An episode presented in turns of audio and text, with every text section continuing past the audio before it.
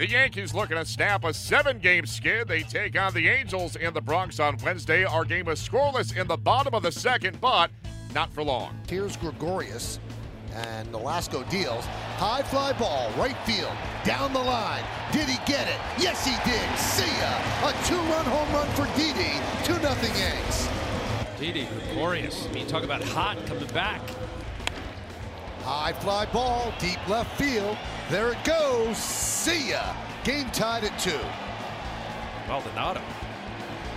Two for two, double, home run. That two-run homer right there is sixth on the year. Ties this game up. Driven out to right field. There's another blemish. See ya. three two Yankees lead. A go-ahead blemish home run. Said about the numbers, Matt Holliday. Over four hundred, two homers in his career against Nolasco. fifteenth home run on the year. That one is driven out to left center field. Going back is Maybin, looking up, and it's off the wall. One run scores. Headley will score. It's a big two-run double for Romine as he comes through again, and the Yankees lead five two. Soft ground ball, going to be a tough play. Escobar has no play. It's a base hit, an R B I. Yankees lead six two. Well, a little squibber. Aaron Hicks and the Yankees will take it. And the pitch. Swing and a miss. one oh three miles an hour. And the Yankees' seven-game losing streak is over. So Chapman retires all three that he faces, and the Yankees win this one by a score of eight to four. The Yankees were thrilled to avoid post-game questions about an eighth consecutive loss, which was not to be, as their losing skid is done at seven, as they took care of the Angels on Wednesday by an eight four score.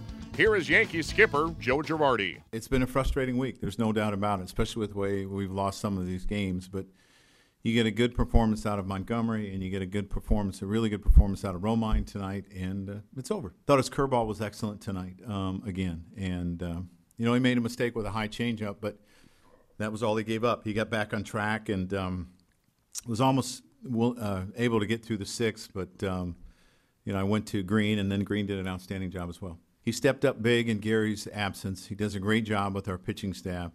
He's contributed offensively. He's done a really good job, and it's, you know, it's not easy because he was playing every day, and he was having a lot of success offensively playing every day, and then he went back to the, you know, playing once every three or four days, and um, it was good to see him have a big night.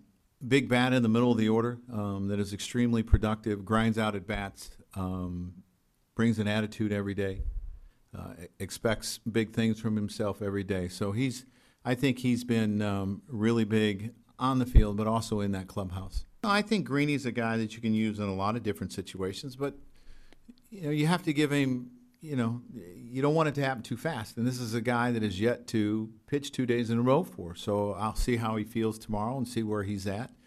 Um, you know, Shreve was another guy I could use in that situation. Um, you know, you get Adam back and you can use him. But right now, I mean, Green did the job today. We'll see about tomorrow. The Yankees send Luis Severino to the mound Thursday. He'll be opposed by Jesse Chavez.